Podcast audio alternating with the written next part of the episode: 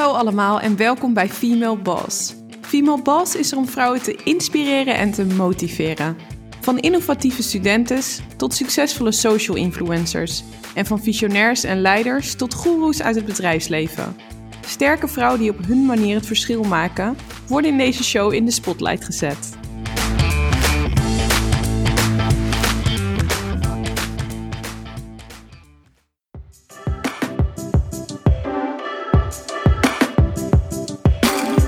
Cheyenne Smaal weet als Hindoestaans-Surinaamse transgendervrouw hoe het is om buiten de boot te vallen. Die pijnlijke ervaring gebruikt ze nu als transformatiecoach. Cheyenne groeide op in een arme omgeving en werd in haar jeugd mishandeld, misbruikt, gepest en verwaarloosd. Daarnaast worstelde ze met het gevoel in een verkeerd lichaam te zijn geboren. Hoeveel kan een mens op zijn bordje krijgen, vraag je je af. Maar zichzelf als slachtoffer zien, dat weigert ze. Ze gooide haar leven om en ging voor geluk. Nu zet ze haar eigen ervaringen in om het leven van andere mensen te verbeteren. Iedereen moet zich veilig voelen en erbij horen, ook op de werkvloer. Cheyenne is daarom succesvol changemaker als transformatiecoach, teamcoach en inspirational speaker. In dit interview leer je van Cheyenne waarom er meer balans tussen feminien en masculin leiderschap moet komen, dat een organisatie eigenlijk een community is waarin mensen elkaar niet als concurrentie moeten zien, maar elkaar willen empoweren en upliften. En hoe je alles kunt bereiken wat je wilt, wanneer jij jezelf kunt accepteren en verantwoordelijkheid wilt nemen voor je eigen gedrag. Luister dus weer snel mee voor een goede dosis inspiratie en motivatie. Hey Cheyenne, welkom bij de podcast. Hi, dankjewel. Superleuk. Ja, wij hebben elkaar dus ooit ontmoet bij Waternet, het waterbedrijf in de regio Amsterdam. Daar hebben we eigenlijk kort contact maar gehad, omdat ik mijn project daar afronde. Maar jij hebt zoveel indruk gemaakt, want je was daar toen leidinggevende en echte powervrouw. En ik weet nog dat je nieuw binnenkwam bij het team en je zoveel energie, positiviteit en humor en warmte uitstraalde ik wilde eigenlijk zeggen van je blies ons weg, maar dat was het niet, want je nam iedereen mee in die flow. En dat was wel echt heel bijzonder, want voor sommige mensen stond dat heel ver van hun reguliere werkhouding af.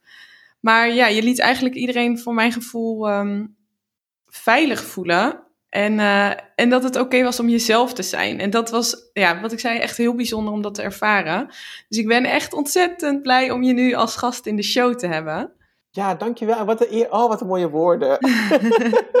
maar we gaan nu gewoon meteen officieel beginnen. Maar even leuk om te weten waar wij elkaar van kennen. Ja. Ik ben heel benieuwd. Wie was vroeger een rolmodel voor jou?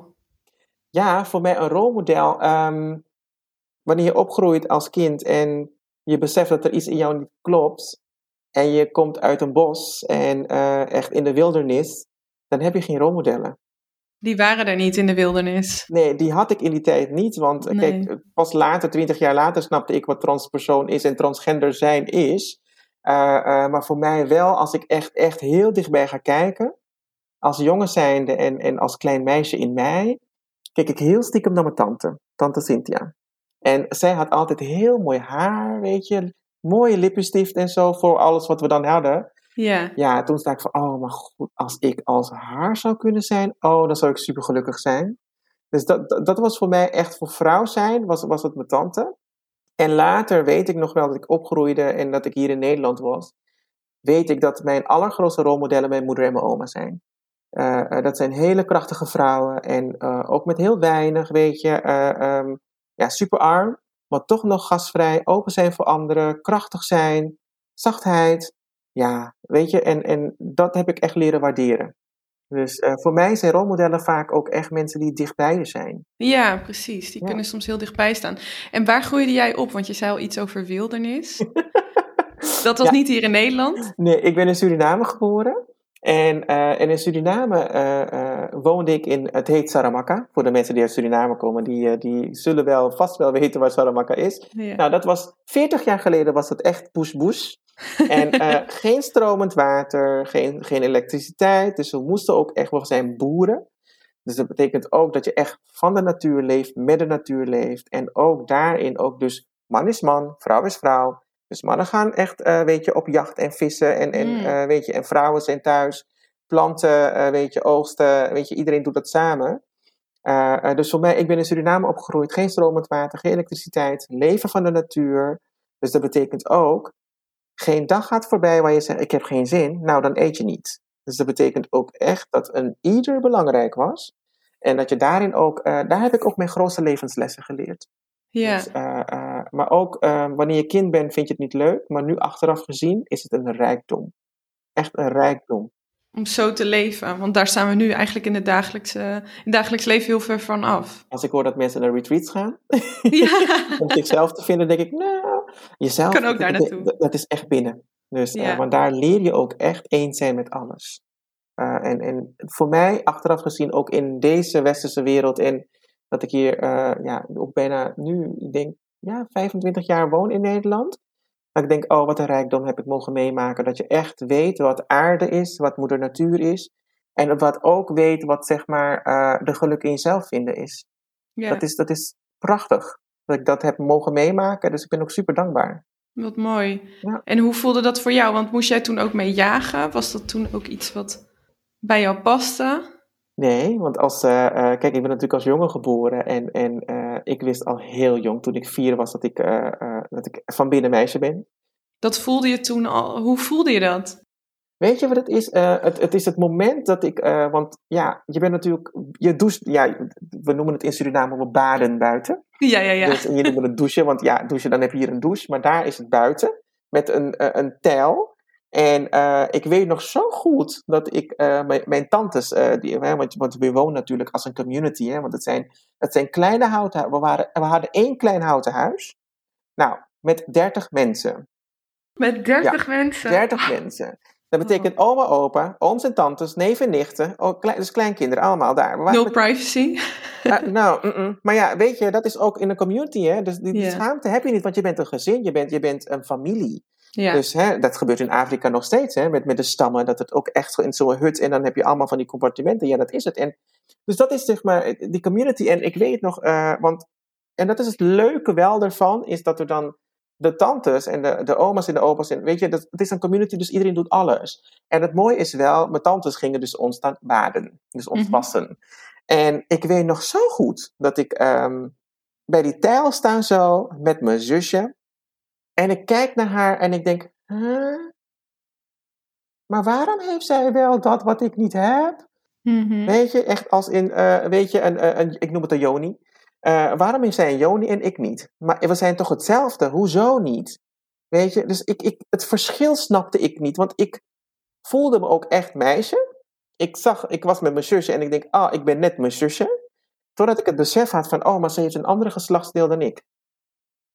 En toen dacht ik, wauw, oh, dat is raar. En wat het ook is, is, ehm, dat was mijn eerste besef. Toen dacht ik, oh, maar er is niemand zoals mij. En daar heb je geen tijd om te praten over je gevoelens, over huilen, want jongens huilen niet. Weet je, eh, eh, en ik heb the way een familie die heel veel aan de drank was, hè, want het is echt heel veel drank en verslaving. Hè. Dus dat is de downside van community ook, hè, want we waren heel arm, we moesten overleven, maar er was ook heel veel drank. Hè, en ook huiselijk geweld was er ook wel, weet je. Dus dat maak je. En dan heb je dus niet in, in dat stukje. Je bent al niet veilig. Je kan niet praten over, emotioneel, over emotionele dingen. Wij spraken namelijk nooit. Hè, dat zal wel herkenbaar zijn in andere culturen misschien ook wel. Ja. Maar in mijn cultuur, wij spraken niet over gevoelens. Spraken niet over trauma's. Helemaal niks. Het is allemaal overleven en doorgaan. En, en hey, het bestaat niet. Je bent niet gek met doorgaan, weet je zo. En ik moest dus ook toen eh, eh, met mijn ooms gaan jagen. We gingen vissen. Vond wel stiekem wel leuke dingen. Alleen ik, had wel, ik wilde ook wel heel graag bij de dames zijn om, weet je, eh, eten te klaar te maken. Samen te gaan planten, te oogsten, weet je, groenten klaarmaken en zo Ja. dat.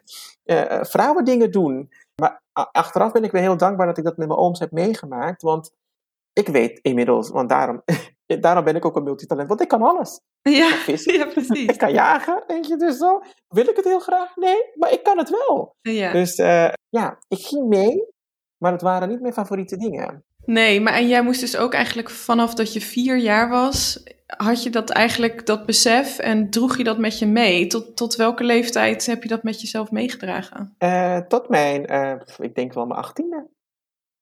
Ja. En toen dat kunnen en durven bespreken? Ja, dat was hier in Nederland. Dus, uh, want in Suriname, ja, weet je, um, we hebben best wel heel veel meegemaakt. Hè, want mijn moeder was uitgehuwelijkt. En mijn, mijn, biologische vader heeft mijn moeder geprobeerd te vermoorden. Ik was er ook bij. Wauw, echt je, dus als, als driejarig kind zie ik dat gebeuren. En mijn vader doet dan zelfdoding. Weet je, en op een gegeven moment... Uh, uh, mijn moeder was te jong. Ze was volgens mij uh, 19 in die tijd. En uh, ze kon niet voor ons zorgen, want ze was als tiener was zij uitgehuwelijk aan mijn vader. Oh, wat erg. En, uh, en de beste optie voor mij en mijn zusje, mijn zusje was twee. Wij moesten in internaten opgroeien. En de internaten van vroeger, ja, dat waren geen pretje. Want mm. ook niet voor jonge kinderen. Want voor mij, ik heb daar heb ik misbruik meegemaakt. Ik ben daar mishandeld. Ik heb daar lijfstraffen gehad. mijn, mijn, mijn ervaring met, met, met kind zijn is onveilig. Jeetje. Dus, uh, en ook zeg maar, wanneer je teruggaat naar je familie dan, daar was ook misbruik. Dus het was eigenlijk nergens veilig voor jou toen jij klein was? Het was voor mij nergens veilig. En, en dus ik was constant en continu op mijn huder. Dus of je wordt in elkaar geslagen, of je wordt misbruikt, of je krijgt straf, of wat dan ook. Never. Je moest altijd op je hoede zijn. Je zintuigen moesten allemaal aan zijn. Echt overleven ten top. Dus, uh, en op een gegeven moment, als je het een beetje fast forward, ik heb tot mijn tiende heb ik uh, in de internaten geleefd. En ik zei ook heel vaak zei ik tegen mensen van ja, um, je kunt je niet voorstellen, maar ik lik echt op een schurftige hond. Weet je, dat dat echt gewoon luizen, uh, vermagerd tot op de bot gewoon. En, en oh, wat erg. Gewoon geschudde kleding en zo, weet je. Ik weet nog dat het achteraf heeft mijn moeder ook verteld dat zij heel hard aan het werken was om ons eruit te krijgen, maar ze kreeg het niet rond. Dus, uh, dus wij bleven maar in het systeem. En weekenden mochten we wel naar huis, weet je, naar mijn oma dan. En daar was het ook weer. En dan kwam mijn oma van, oh, jullie zijn te mager, jullie moeten eten. Overal was je te mager, weet je, en zo. Ja. Weet je, en, en uh, ik krioelde van de wormen van binnen. Oh, wat erg. Dus uh, ik had letterlijk nog, uh, ik denk wel twee maanden te leven, omdat ik opgevreten werd door wormen. En in de internaten werd ik misbruikt door de oudste jongens. Want dat, dat was zo'n heel ongezond systeem. Dus, dus voor mij, als kind zijnde, om zulke horrors mee te maken, ja, dan, dan wat heb je dan? dan, dan ik was heel erg in mijn binnenwereld aan het, aan het verdwijnen, heel stil. En, want weet je, je weet je bent meisje, dan word je ook al beroofd van je onschuld. En vervolgens hoor je nergens bij. Want ik, kon niet, ik hoorde niet bij de jongens, want ik was te wijverig voor hun. Hè? Mm-hmm. En ik kon niet bij de meiden, want ik was jonger. Dus op een gegeven moment, ik kon nergens spelen. Ik kon nergens terecht. Dan maar alleen maar in mijn eigen binnenwereld. Ja, dus, je, dus wat het met je deed, het maakte je dat je in jezelf keerde om soort van te overleven. Ja, precies. En in mijn binnenwereld was heel rijk. Ja, gelukkig. ik was Jasmin met Aladdin. Oh, wauw, oh, wat goed. ja, dat was heel rijk. En zo kon ik het overleven. En eigenlijk tot aan, ik denk mijn zevende, achtste, kwam mijn moeder mijn bonusvader tegen. En mijn bonusvader, ja, die was, die was helemaal verliefd op mijn moeder. En dat was voor ons ons geluk ook, weet je. En achteraf ook denk ik, ja, ik ben zo dankbaar, want hij, heeft, hij wilde ons bezoeken en dat mocht niet. En toen is hij mijn moeder gehuwd. En, uh, en toen heeft hij ons weggehaald, heeft ons erkend. Wow. En ik had op dat moment nog twee maanden te leven. Dus, want ik werd helemaal opgevreten door wormen en zo. Ik was super zwak. Oh, wat en uh, uh, mijn, mijn, vader heeft genoeg van mijn moeder gehouden om ons eruit te halen. en ja, en voor mij, ik weet nog dat ik een paar maanden daarvoor echt aan het bidden was van... hé, hey, wie gaat ons redden? Wie gaat ons redden uit dit? En een paar maanden later werden we eruit gehaald. Wauw. En ik denk, wow, dit was amazing. Ja. En uh, ja, en eigenlijk, um, het was ook niet makkelijk, want wij kenden natuurlijk niet het gezinsleven. Wij waren echt kinderen die echt uh, gebroken waren, onderbroken waren in ons leven. Dus een gezinsleven kenden we niet. Dus het was ook heel erg, um, zeg maar, uh, moeilijk voor mijn moeder en mijn vader om ons echt onder één dak te hebben. Mij vooral, ik was echt opstandig. En mijn moeder heeft ons ook geslagen. Heel veel geslagen om ons te maintainen, want ze wilde ons vader niet kwijt. Want hij was Oh. natuurlijk ons redder. Oh, wat ehm, zij moest, zij, in haar beeld moest zij laten zien dat wij handelbaar waren. Ja. Dus eh, ik heb tot aan mijn twaalfde in bed geplast. Eh, we moesten, ik moest soms buiten slapen van mijn moeder, omdat ze het niet meer te houden viel. En ze snapte dat natuurlijk ook niet, want wij praten niet. Hè? Nee. Dus eh, eh, ik werd ook vaak geslagen als ik één rode cijfer in mijn rapport had. Dus ik durfde nooit en ook nooit een rode cijfer te halen. Dus ik werd heel goed op school. Ja, op een gegeven moment, op, ons, op mijn vijftiende, ja, op mijn vijftiende kozen mijn ouders ervoor om naar Nederland te komen. En, want we hadden ook huiselijk geweld daar helaas. Oh, wat erg. Dus eigenlijk tot aan, ik denk mijn vijftiende is het nooit veilig geweest voor mij. En het, maar wat mij altijd op de been heeft gehouden is mijn interne wereld. Maar ik wist wel, ik weet niet hoe het kwam, wat ik ook meemaakte. Alsof er een stem ergens was in mij van, het komt goed. Het komt goed. Het komt goed. Ja. Altijd. En het is dus goed gekomen. Na heel veel ja. wat, er, wat je hebt meegemaakt natuurlijk. En, en wat was uiteindelijk het moment... Was dat zo dat je toen je naar Nederland kwam, toen op je 15, kon je toen meteen toelaten dat wat je vanaf je vierde ook al voelde, dat je eigenlijk dacht van ik voel me een vrouw? Nee, want uh, uh, wat was het? Het was mijn vijftiende. En, maar je moet je voorstellen, want daarom ben ik dus eigenlijk nu transformatiecoach. Mm -hmm. Want als het gaat om omgaan met veranderen en, en wendbaar zijn en flexibel zijn, nou, ik heb het uitgevonden. want je moet voorstellen, je, ga, je verhuist van de bos naar de stad in Suriname. En dan uh, moest ik voor het eerst mijn slippers aan. Ik heb altijd op blote voeten gelopen. Ja. Nou, echt onwerkelijk. Het is alsof je voor het eerst fiets, uh, moet fietsen. Uiteindelijk dan ga je van de stad. Is de verandering naar Nederland. Dus dan is het ook weer heel anders. Hè? Dan denk ik, wauw, wat is dit? Maar voor mij, het was voor mij echt een, een, een, een, een echt een lot op de lo loterij die ik won. Want ik denk, oh, al die ellende kan ik hier laten. Ik kan het hier laten. Ja. En de dag dat ik dan landde hier in Nederland, ik kwam eerst met mijn zusje, want we, moesten, we konden niet allemaal in één, want het geld was er ook niet. En mijn vader moest hier allemaal zaken regelen, dus hij was als eerst gekomen. En ik kwam hier met mijn zusje en ik kwamen hier. En ik weet nog dat ik landde, dat ik in, binnen in me, in, denk van, ah, oh, wauw, ik ben thuis. Ik ben oh, thuis. wow. En omdat ik dacht dat al de trauma's weg waren. Ja. Maar nee. Zo werkt het niet. Nee, zo werkt het niet. Oh. Dus daarom, ook al ga je omgeving veranderen, ook al ga je wat dan ook, je neemt het overal mee. Als je je heling van binnen niet hebt gevonden, je neemt het overal mee. Ja. Mensen herinneren je er altijd aan dat ze er zijn. Ja, ja, ja. En precies. aan de andere kant, ze herinneren je ook aan je groei. Meer. En het moment waar ik besefte dat ik uh, openlijk uit zou mogen komen voor het, het, zeg maar, het vrouw in mij, was toen ik 18 was. En dat ik op televisie de programma van Robert de Brink zag. Oh? Dat was het eerste moment dat ik denk, er iets, iets. Oké, okay, het was niet volledig ik, maar er is wel een fenomeen dat bestaat als dat ik zou kunnen zijn. Want wat was bij Robert ten Brink? Ja, dat was volgens mij transvrouwen. Uh, tenminste, vrouwen en dan, uh, weet je, dat dacht ik eerst. Dus ik zat daar te kijken en ik zag mijn ouders lachen. Wow. Ik zag mijn ouders helemaal, en ik denk, wow, ik ben toch weer niet veilig. En ik denk, oh, maar jouw eigen kind is het. Weet je, zo van Ja. binnen zei ik het. Zij En- lachten erom, ze lachten Ja, ze uit. Je maar uit, ja, maar uitlachen. Oh. Ja, ja, en ik denk, oh, maar je eigen kind is dit en zo. En toen heb ik er echt zaak van gemaakt om op mezelf te gaan.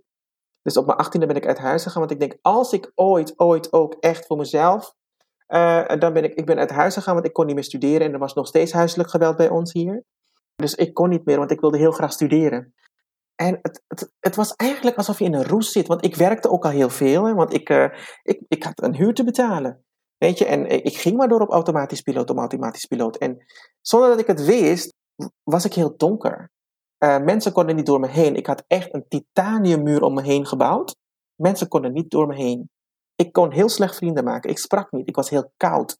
Je zou je Mhm. bijna niet voorstellen. Nee, maar ik kon kan ik me nu niet zo geen emoties voelen. Ik was gewoon steen. Alleen maar om te kunnen overleven, waarschijnlijk met al die trauma's. Ik had geleerd dat voelen. Van voelen ga je dood? Ja. nee, je moet op je hoede zijn. Altijd op je hoede zijn. Altijd. Dus ik was ook nooit veilig. Dus ook hier had ik het. eh, Dezelfde patronen herhaalde ik weer. En, eh, en het bijzondere is, eh, het ging maar zo door. Ik werkte bij de McDonald's, ik, st- ik studeerde, ik werkte bij de postbank, bij de bioscoop. Ik werkte bij de bloemenveiling, ik deed schoonmaakwerk bij de HVA. Alleen maar making ends meet. Weet je, echt eh, paycheck to paycheck. En ik moest het doen. En ik deed sociaal-juridische dienstverlening. Dus ik moest ook echt ieder kwartaal boeken kopen. Totdat ik het niet meer kon betalen. En vervolgens, op mijn twintigste, weet ik nog heel goed, ik kon niet meer. Ik was zo boos op iedereen. Zo boos, zo boos, zo boos. En, eh, eh, en ik was ook heel giftig en negatief. Alles kwam eruit. Alles ja. kwam eruit, alles kwam eruit. En ik, ik zag het niet meer, ik zag het niet meer. En, ehm, en ik weet nog heel goed, dan was er een studentenwoning. En echt hoor, ik had voor mij, als ik terugkijk op die tijd, waren het twee engelen die, waarmee ik woonde. Dat waren Hielke en Wouter. Echt van die, van die ras-echte Nederlanders. Ja. Rugbiers. Liefdevolle mannen. Echt, jongen. Wouter en Hielke, deze mannen. Echt, ik, als, ik ze ooit het mag, als ik ze ooit mag ontmoeten weer, kan ik ze echt bedanken. Deze mannen hebben echt, nou, ze hebben van me gehouden. Ja, Echt. wat goed. Ze waren niet thuis. En eh, ik werd ook namelijk op school gepest en ik werd ook geslagen op school. Ik werd ook gespuugd in mijn gezicht, weet je, en zo. En deze twee mannen zijn naar school gegaan en ze zeiden van, als er iemand deze persoon hier nog een keer aanraakt, we slopen jullie. Oh, wauw, wat goed. nee, doe maar niet, doe maar niet. Heel doe maar niet." beschermend. En op een gegeven moment weet ik nog, op mijn twintigste, ik was alleen. En ik was het gewoon zat. Ik kon niet meer. Ik dacht, ik zei ook tegen mezelf, als de wereld zo donker is en zoveel pijn bestaat en jij geen liefde kent, waarom ben je nog op deze wereld? Waarom ben je nog op deze wereld? Jeetje. Ik wilde niet meer leven op die dag. En ik wist dat mijn balkondeur open was en ik wilde van de balkon naar beneden springen. Jeetje. En op een gegeven moment doe ik dan de. eh, eh, want ik, ik, op een of andere manier, het lijkt alsof iets je gewoon tegenhoudt. Ik krijg die deur niet open. En vervolgens ehm, krijg ik zo'n urge van binnen. Ik moet tv kijken. Oké, ik volg het. Ik Ja. doe tv aan. En ja, het is nog op de dag van vandaag steeds mijn held hoor. Ze is echt mijn heldin. Dat is Oprah. En daar besefte ik, oh, wacht eens even. Ik ben niet ziek. Er is zo iemand als mij. Ik mag bestaan. En ik ben niet vies. Weet je? Want er was een Er was een programma over- bij de opera. Een transvrouw. Een jongen, net als mij, ook van kleur. En dat Oprah het gesprek met, hem, met haar had. Van, Wauw. hé, hey, maar je bent niet alleen. Er is meer zoals jij.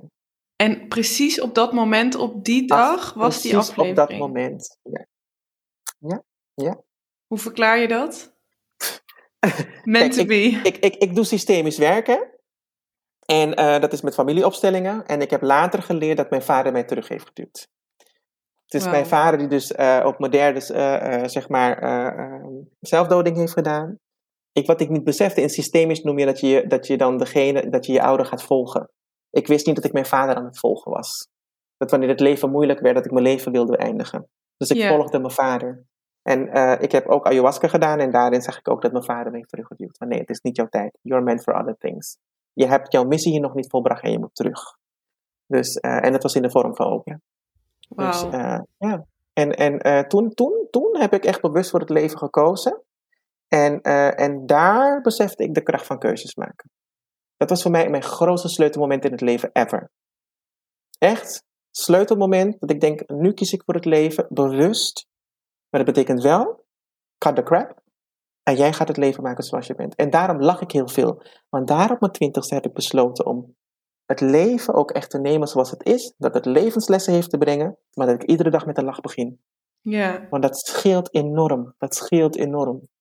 En dat straal je ook echt uit. En bijzonder dat je dat effect ook overbrengt op anderen. Oh ja, maar dat is echt mijn levensmissie. Dus dat was een cruciaal moment eigenlijk in jouw leven. En kon je toen ook dichter tot jezelf komen?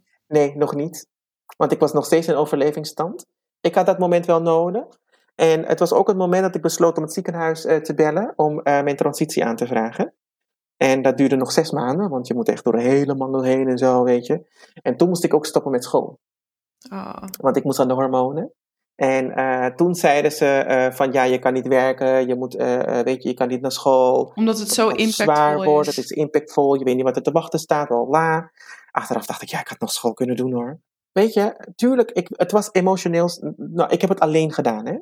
Want eh, mijn ouders, ja, pff, dit, dit- mijn moeder die, die, die ging dood van schaamte.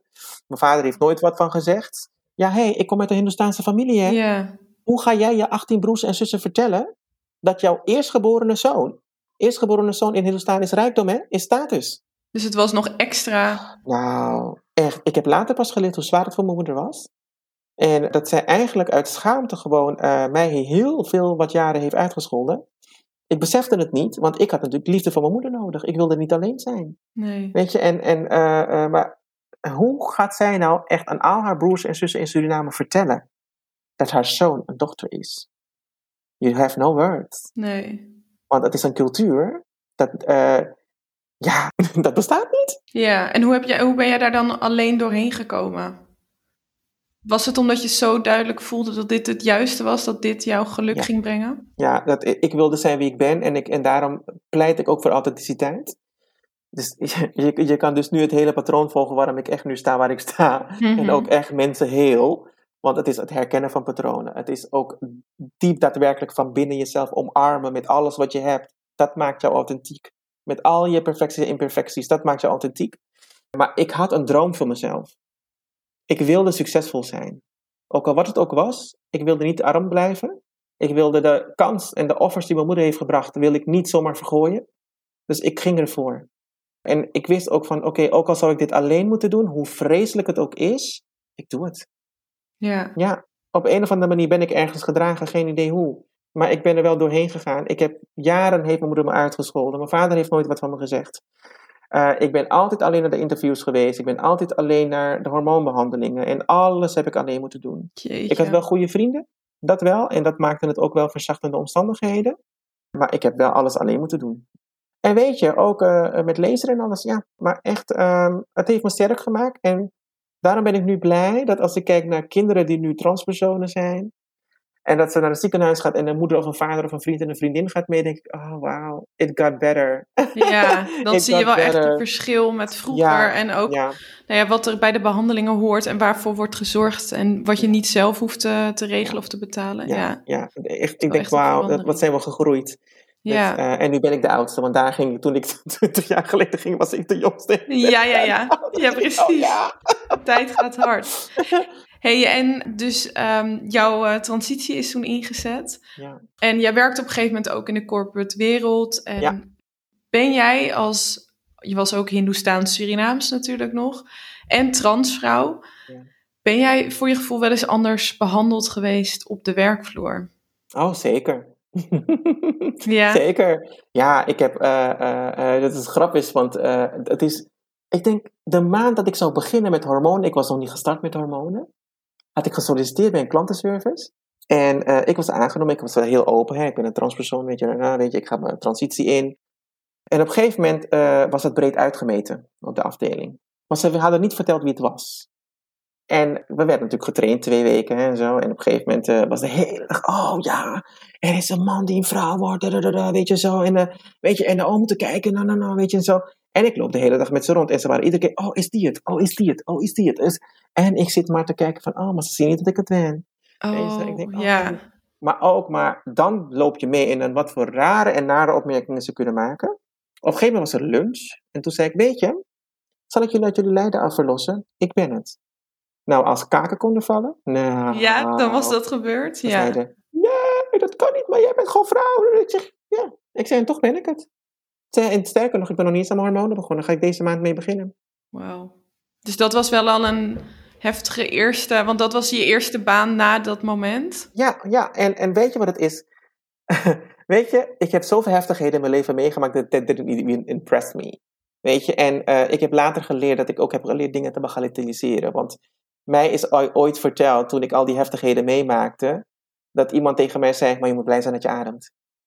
En ik heb dat letterlijk genomen en dus daarom moeten wij heel voorzichtig zijn met dingen die wij zeggen tegen mensen, of vooral ook kinderen en jongeren. Ja. Dat woorden zo'n impact hebben op het latere leven van iemand, want ik heb dat namelijk bij mij geïnternaliseerd. Van ook al wat er met me gebeurt, ook al hoe hard ik geslagen word, of hoe hard er iets tegen mij gedaan wordt, of ik misbruik word of wat dan ook, of gespuugd wordt in mijn gezicht, ik moet blij zijn dat ik adem.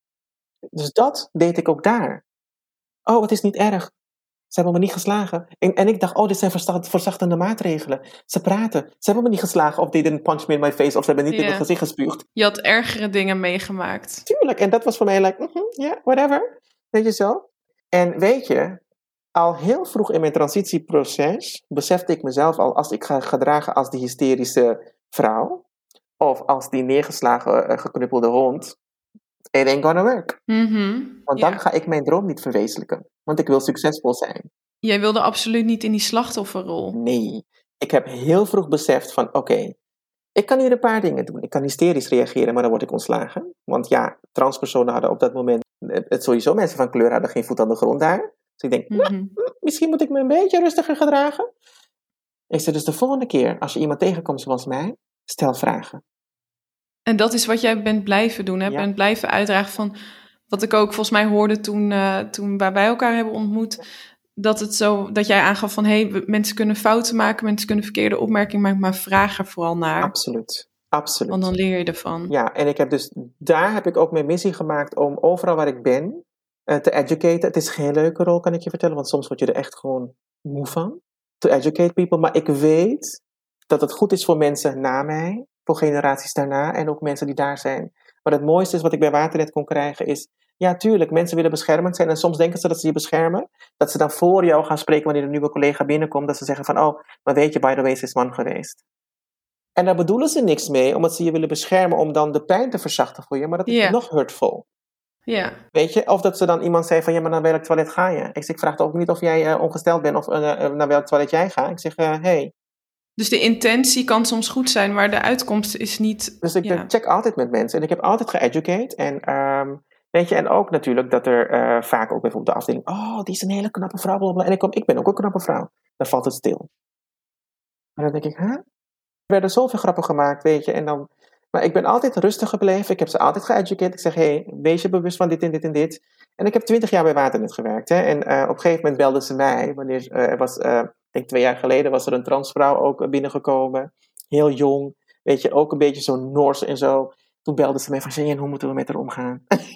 Ja, ja, ja. Ik zeg, oh, luister Scotty, ze is jong. Ze is zichzelf aan het vinden. Daarom gedraagt ze zich zo. Dus wees liefdevol. Stel vragen. Ja. Wees nieuwsgierig. En hou van haar. Wat goed. Dus echt ook een rolmodel daarin. Want blijkbaar was je uniek en moet je dus die rol blijkbaar vervullen. En gelukkig doe jij dat. Want ik bedoel, je bent het niet verplicht, maar gelukkig denk je ook aan de mensen die na jou komen. En dat je daar de energie dan steeds vandaan haalt om het te blijven doen. Ja. Want hoe ervaar je diversiteit en inclusiviteit op de werkvloer in het algemeen? Wat zie je om je heen? Voor mij is het heel vaak hoe ik het zelf heb ervaren. En ik heb vaak, uh, weet je, en dat is ook heel mooi, hè, want uh, ik denk dat Maya Angelou dat ooit heeft gezegd. Is van in een, in een contraille van um, je hebt geen controle over wat er gebeurt in je leven, maar je hebt er wel controle mee hoe je ermee omgaat. It's not how the world perceives you, maar jij kan daarin wel weten hoe you are being perceived. Mm-hmm. En uh, voor mij was het heel erg van. Um, het, heeft mij, het heeft geen effect op mij gehad hoe mensen op mij reageerden. Wel van binnen natuurlijk dat het best wel eenzaam voelt. Maar ik weet dat ik een missie heb. Ik weet dat ik ook een droom heb om succesvol te zijn, maar ook de weg te plaveien voor anderen. Dat er ook liefde is. Ik geloof echt in liefde, dat nou echt heel groot. En ik omarm mensen ook echt. En daarin heb ik best wel veel kunnen meemaken op de werkvloer, maar ook veel kunnen veranderen en ombuigen. En ook uh, dat ik mijn stem heb kunnen vinden en kunnen geloven in mijn talenten. Dat ik dan ook ben op kunnen komen voor anderen. En uh, dat heeft wel gezorgd voor een veilige omgeving. Maar diversiteit en inclusie voor mij persoonlijk, als ik kijk naar als professional, vind ik het een hype. En natuurlijk uh, hebben wij mensen labels nodig om het te benoemen en om te snappen.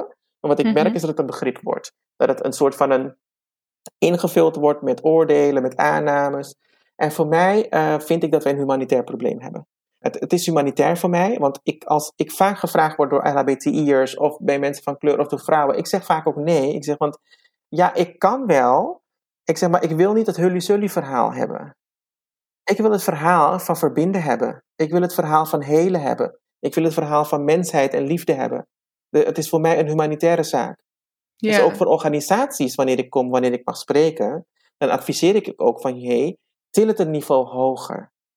Dan weet ik wel dat jullie het D&I noemen, maar Mhm. zorg ervoor dat je een ecosysteem kan inrichten waar het veilig is voor iedereen, waar iedereen kan zijn. En hoe zouden ze dat bijvoorbeeld kunnen doen? Nou, ik heb, uh, ik, vaak vertel ik ook over dat er drie assen zijn. Hè? Je hebt de medewerker, je hebt de leiders en je hebt de organisatie. Nou, voor de medewerkers, en daarom uh, moet je dus ook heel op strategisch niveau ook echt een goede banen leiden. Daarom ben ik ook blij dat DNI bestaat. Alleen de manier waarop het gebruikt wordt, vind ik echt een hype. Want er zal altijd iets in de wereld komen, er zullen altijd thema's zijn die hot items zijn, maar daar ben je als organisatie daar gereed voor. En voor medewerkers zeg ik altijd: het is awareness, het is educate en het is uplift. En daarmee bedoel ik: awareness is vertel je verhaal. Vraag, wees nieuwsgierig naar de wereld van die ander. Educate is dat je ook echt vertelt hoe het met jou is, hoe het is om in jouw schoenen te staan. En uplift is waar jij als collega ziet dat er grensoverschrijdend gedrag is, spreek je aan.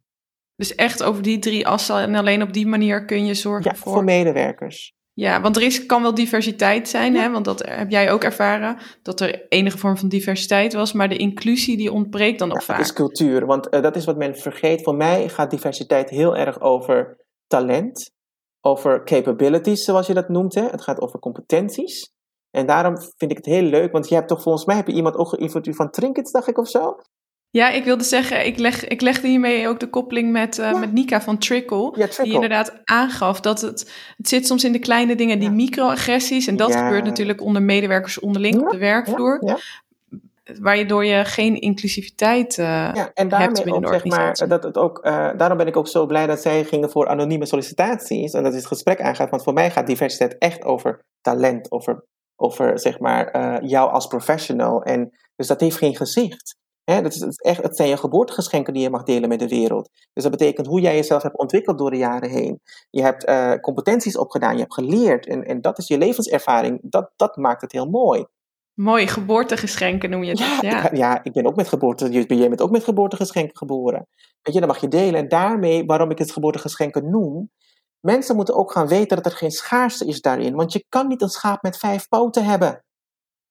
Jouw team is die schaap met vijf poten. Dus dat betekent dat jij als leider die schaap met vijf poten in de som van jouw medewerkers hebt. En dat je ook weet van, hé, hey, we zijn geen concurrenten van elkaar. We zijn er om elkaar te opliften, om te helpen. Dan is die ene beter in cijfers. Dan is die ander beter in presentaties maken. Dan is die ene beter in, in uh, rammen, rammen, rammen. Weet je zo.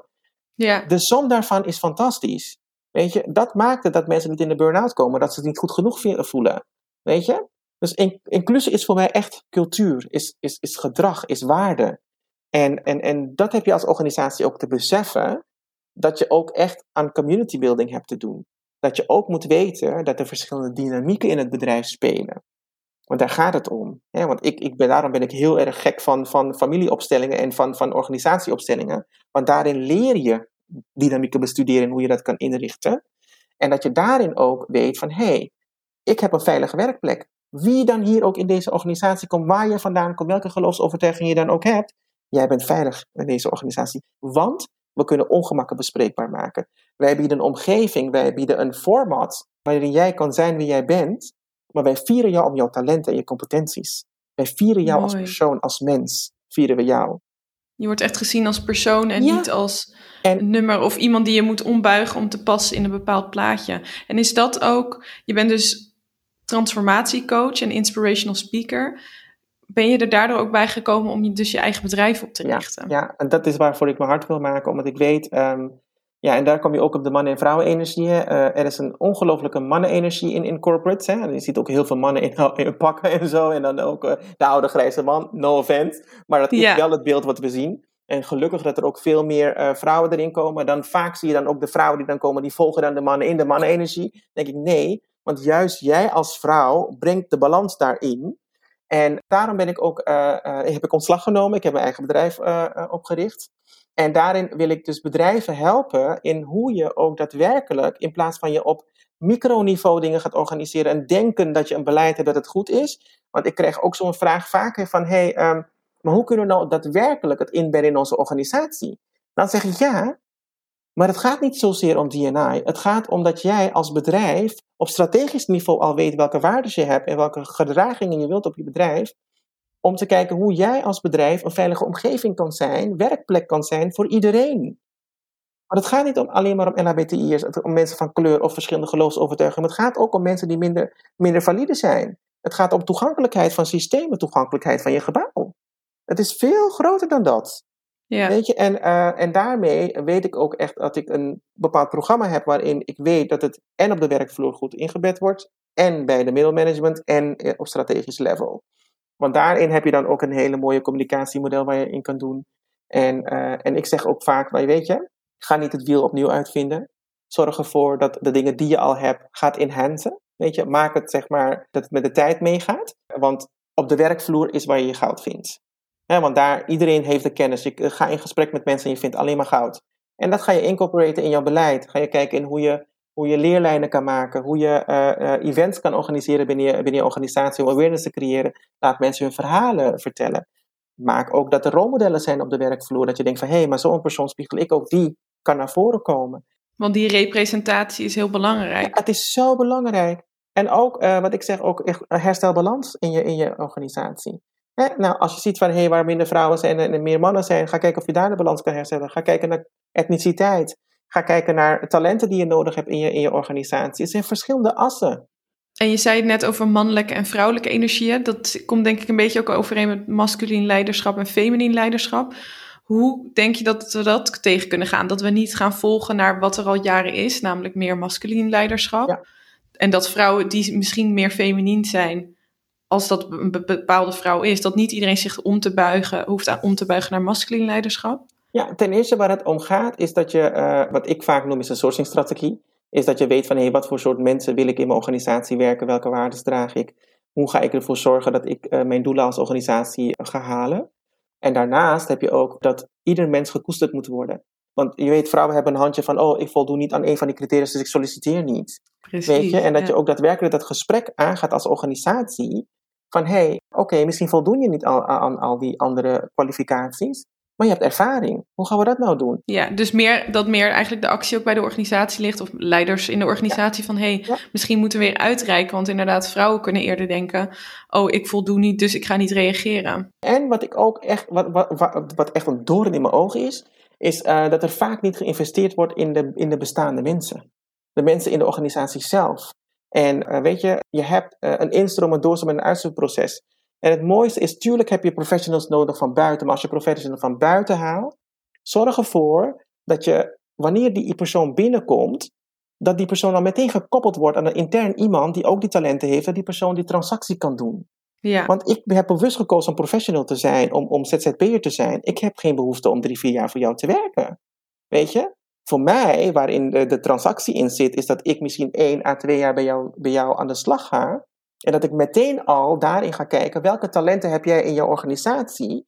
En wie zou die plek dan na mij kunnen vervullen? Dat ik die persoon al meteen op dag één al kan trainen. Om het veel duurzamer te maken. Ja, want die persoon heeft organisatiekennis. Die persoon heeft hart voor de zaak. Ik ook trouwens. En daarmee zie je je professionals ook meteen. Want vaak worden medewerkers niet gezien als professionals. Ja. En als je iemand als professional gaat zien, dan ga je ook zien dat het gedrag anders wordt. Dan ga je zien dat iemand zichzelf serieus gaat nemen. En daarmee gaat iemand ook openstaan voor ontwikkeling. En mooier nog wanneer ze gezien wordt voor hun talent en dat ze ook daadwerkelijk een plek kunnen krijgen in de organisatie waarop ze getraind zijn. Want dat is wat wij vrouwen vaak ook missen.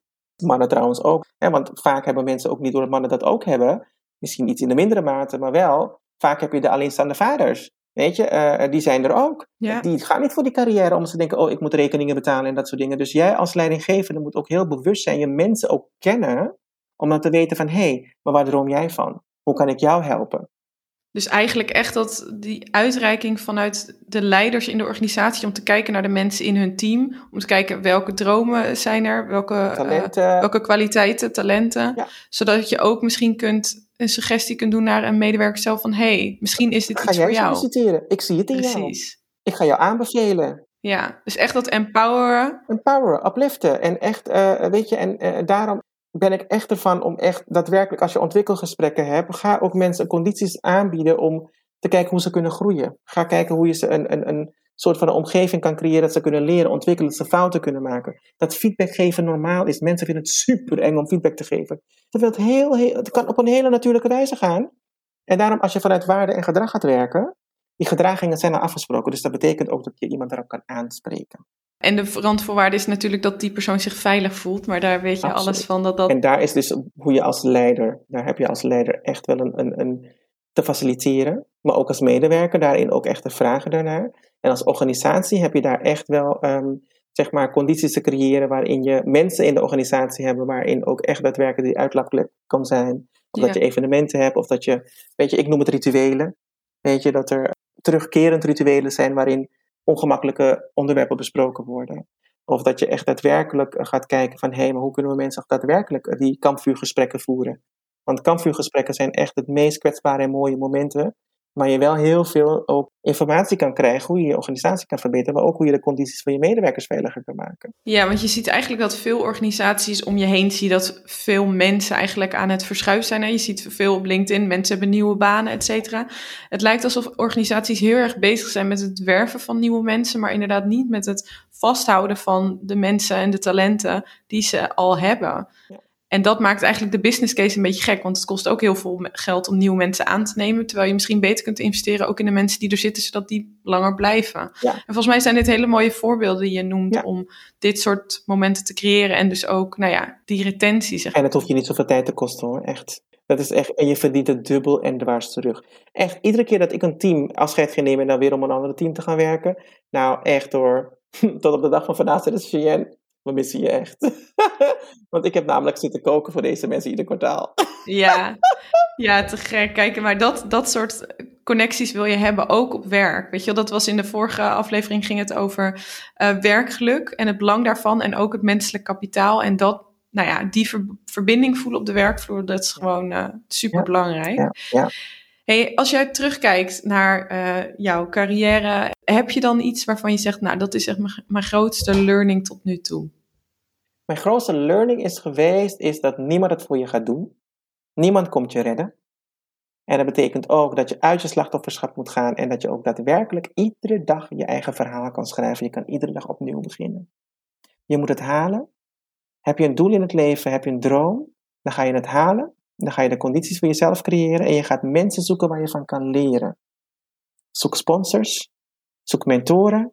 En ja, en, ga, en persoonlijke ontwikkeling is ongelooflijk belangrijk. Er zijn drie dingen die ik nog belangrijker vind. Is dat je leert communiceren met jezelf. Weet hoe het in jezelf werkt, zodat je weet dat je niet kan gaan projecteren uit bij een anderen. Want daarmee ga je zelf je eigen waarde leren kennen en ook de liefde in jezelf vinden. De andere ding is dat je ook gaat leren herkennen en erkennen van de niet werkende patronen die je hebt, die je tegenhouden van je droom of je succesvol te zijn. En ten derde, weet waar je vandaan komt, je familiesysteem. Ook voor de Nederlanders. Hè, weet je, iedereen die, die komt ergens vandaan. Weet waar je vandaan komt, want uiteindelijk willen we lijken op iemand anders, maar we zijn niet iemand anders. We hebben ook de koesteren, de kracht die wij vanuit ons familielijn hebben. Want vaak vergeten we dat. En die verhalen zijn zo belangrijk om vaak ook te snappen hoe jij de dingen vandaag de dag doet. En soms bepaalde pijnen niet kan snappen, terwijl wanneer je daarin meer verdiept, dan kom je achter van, oh, maar het is niet van mij, ik hoef het niet meer te doen. Zo belangrijk. Dus in plaats van het van je af te houden, meer te accepteren en in te zien wat en te voor omarmen, in te sluiten. Echt je familiesysteem in te sluiten, want daar ga je ongelooflijk veel kracht uitputten. Want jij gaf net eigenlijk aan hè, dat jij ook vooral gericht bent op heling en dat je dat ook wilt doen in organisaties, omdat iedereen heeft een rugzakje, iedereen heeft dingen meegemaakt, is op een bepaalde manier opgevoed en doet de dingen hoe die ze geleerd heeft. Ja. Of dat nou goed of slecht was. Kun je voor jezelf zeggen dat jij daarin geheeld bent of grote stappen hebt gemaakt? Absoluut, absoluut. En daarom kan ik vanuit overgave leven.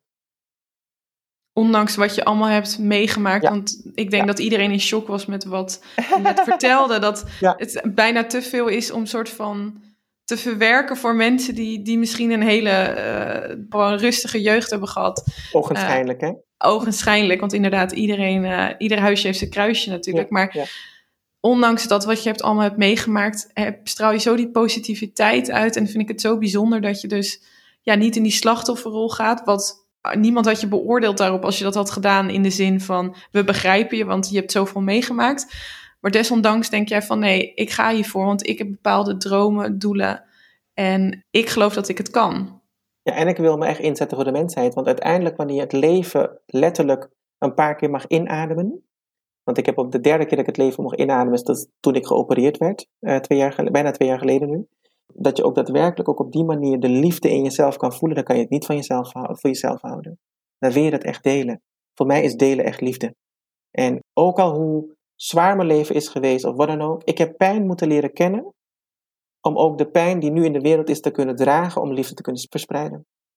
Mooi, dus dat ik is jouw hou missie. van de mensheid. Ik hou van de mensheid. Ik hou van stralen. Anderen te laten stralen. Anderen te laten helen. Want nu pas weet ik wat het betekent. Je hoeft er maar te zijn. Je hoeft er maar te zijn. Want door mijn aanwezigheid, door te zijn, voelen mensen ook die kwetsbaarheid dat ze ook zichzelf kunnen zijn. En dat ze daarin ook in alle kwetsbaarheid mogen groeien en, en, en echt dat werken kunnen helen. Dat is zo dankbaar werk. Ja, en mooie tips die je net ook gaf, eigenlijk die drie punten van wat we mee kunnen nemen, ook eh, met luisteraars, waar we zelf mee aan de slag kunnen. Ik denk dat het een hele belangrijke is als we, hè, en dat willen we allemaal, op zoek gaan naar onze eigen kracht en daar steeds dichterbij komen. Dus hele mooie tips. Dank je wel daarvoor. Dat nemen we zeker mee. Mooi om dit, dit nieuwe jaar ook mee aan de slag te gaan. Ja. Hey, jij bent voor ons een echte female boss. Ja. En ik ben heel benieuwd. Van welke female boss zou jij haar verhaal willen horen? Ja, Joke Stroobach van de Hunters Academy. Ja. Joke Stroobach. Ja. En wat is de Hunters Academy? De Hunters Academy is, eh, eh, door deze vrouw ben ik 50 kilo afgevallen. Wauw. En toen kon ik mijn, eh, mijn, mijn operatie, ook mijn geslachtsveranderende operatie doen. En het is niet alleen maar personal training. Ze heeft de faciliteit in Amsterdam Zuidoost, by the way. En het is een hele community. Toen ik geopereerd werd, ik was helemaal flabbergasted. Deze vrouw, die community, ze hebben mijn eerste BH gekocht. Ze hadden een cadeaubon, ze hadden bloemen voor me. Ze hebben me komen ophalen. Ze hebben me opgevangen. En letterlijk na acht weken kon ik weer trainen bij haar. En ze heeft me stap voor stap weer begeleid ik in drie maanden tijd weer normaal kon trainen. Dit is, het is een nest. Het is, je wordt gedragen. En we vieren elkaars verjaardagen. eh, als nu met COVID, we trainen nog steeds. Eh, we sturen bloemen voor elkaar. Als er een overlijdensgeval is, dragen we elkaar. Dit vind je niet bij andere faciliteiten. En, echt zo eh, bijzonder. Een ja. community. Ben- echt kom je toch weer uit bij die community, hè? Bij Nee, dat gevoel. Daarom zeg ik je, ik geloof in community.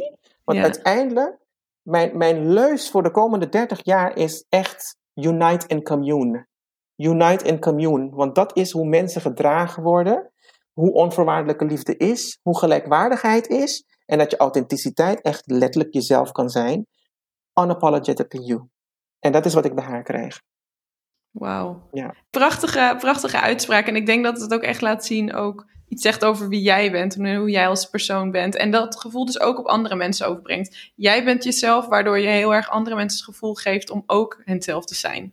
Dus eh, heel mooi. En dank dat je je mooie verhaal wilde delen en al deze inspiratie met ons en je lessen. En ik denk ja, dat we daar zeker wat mee kunnen. En heel bijzonder dat je eigen onderneming hebt op, opgericht.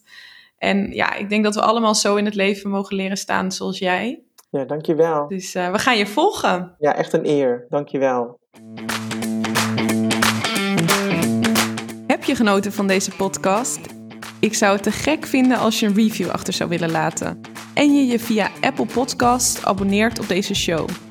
Op die manier kunnen we samen meer vrouwen inspireren, motiveren en waarderen. Alvast bedankt en tot snel!